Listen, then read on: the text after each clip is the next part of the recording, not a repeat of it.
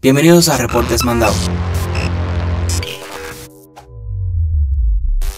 Es Mandao Report. Por ahí viene Nerdbyte, el airdrop de Android. Google nunca ha logrado crear una función al estilo airdrop de Apple, que le permita a los usuarios compartir contenido fácilmente entre dispositivos. No obstante, con la pronta salida de Android 11, Google está trabajando en una función similar a airdrop, llamada Nerdbyte. Aunque Google en sus talleres de desarrolladores de Android 11 no muestra realmente cómo funcionará Nerdbyte, si vimos un icono para esta función a la hora de compartir, en este caso una foto. En el pasado, esta función ha estado el código de Android y se había podido encender para probarla, pero parece que en Android 11 hará su debut. Sería interesante ver si Google implementará esta función con Chrome OS para que así también se pueda compartir en los equipos como se puede compartir con los equipos de Apple. Déjame saber acá abajo en los comentarios. Ya sabes que para estar al día en el mundo de la tecnología y el entretenimiento no te puedes perder lesmandado.com.